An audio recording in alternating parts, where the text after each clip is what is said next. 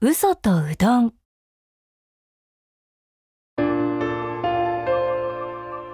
もう限界だ。歩き疲れて僕は道に倒れ込んだ。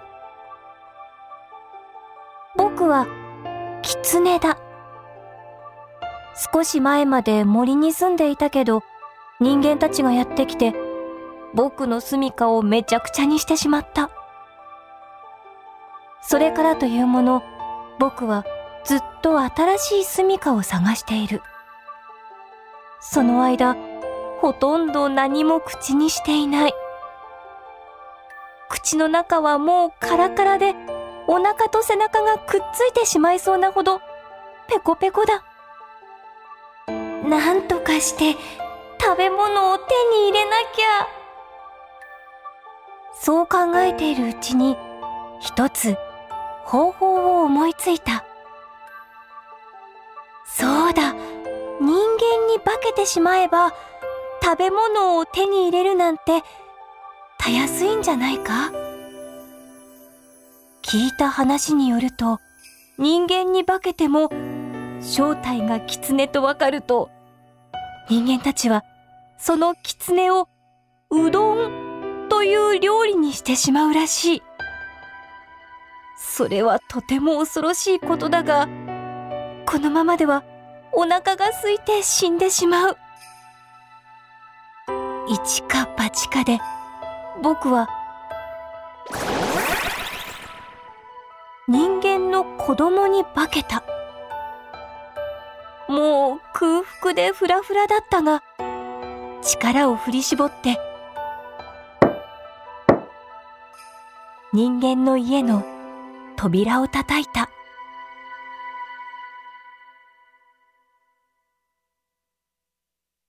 はーい、どちら様？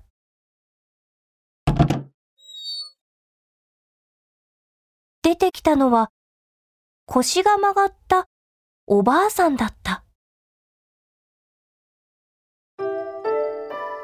僕、住むところがなくて、お腹もペコペコなんです。どうか一晩止めてはくれませんか？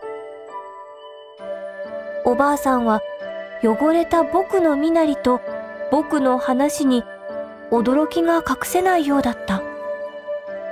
しかし、すぐに優しそうな笑顔で、お上がり、と言ってくれた。僕は久しぶりのごちそうにありつけた。おばあさんの作ったものはどれも美味しくて温かかった。おばあさんは僕がご飯を食べている間に柔らかな布団を用意してくれていた。こんな日がずっと続けばいいのにな布団に入ってすぐ僕は眠った。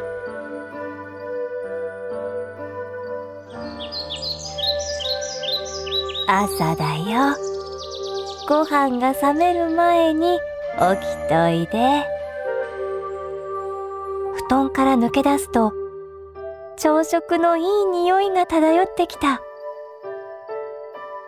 おばあさんの手料理はやっぱり美味しくて温かい。だけど昨日のように食事が喉を通らない。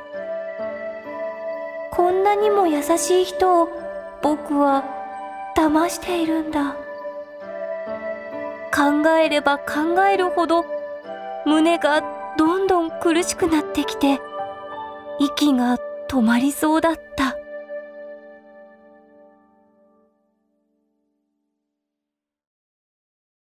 ねえ。おばあさんが優しく僕に声をかけた。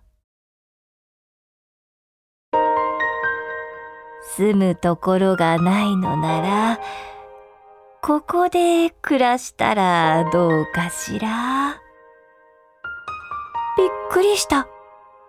それと同時に僕の目から涙が溢れ出した。ごめんなさい。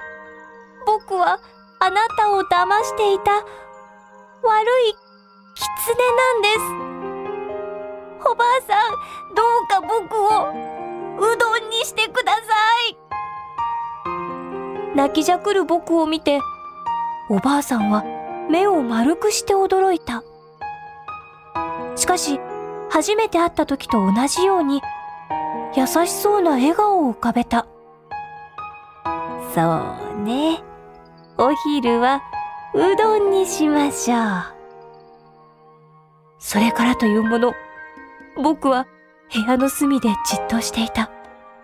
じっと食べられる心の準備をしていた。あのまま死んでしまうより、最後に幸せな思いができてよかったじゃないか。そう自分に言い聞かせても、全身から冷や汗が止まらなかった。今、自分の顔が真っ青なのは、鏡がなくだってわかる。おばあさんが僕を、おいで、と呼びに来た。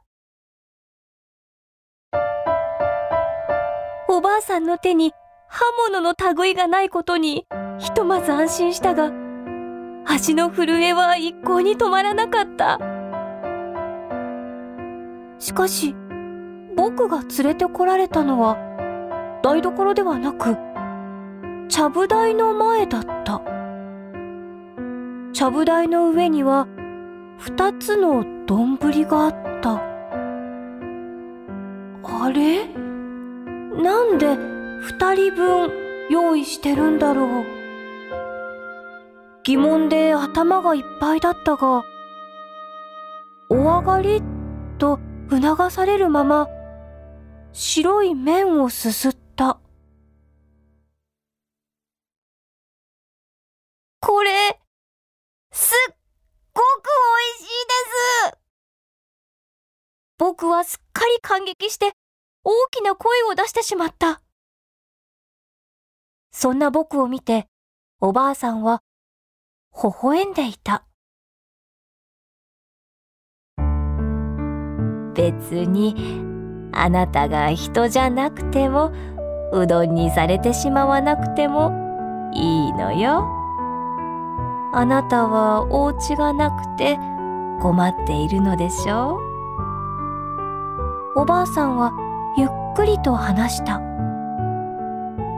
一緒に暮らしましょう。私はあなたが狐でも全く構いませんよ。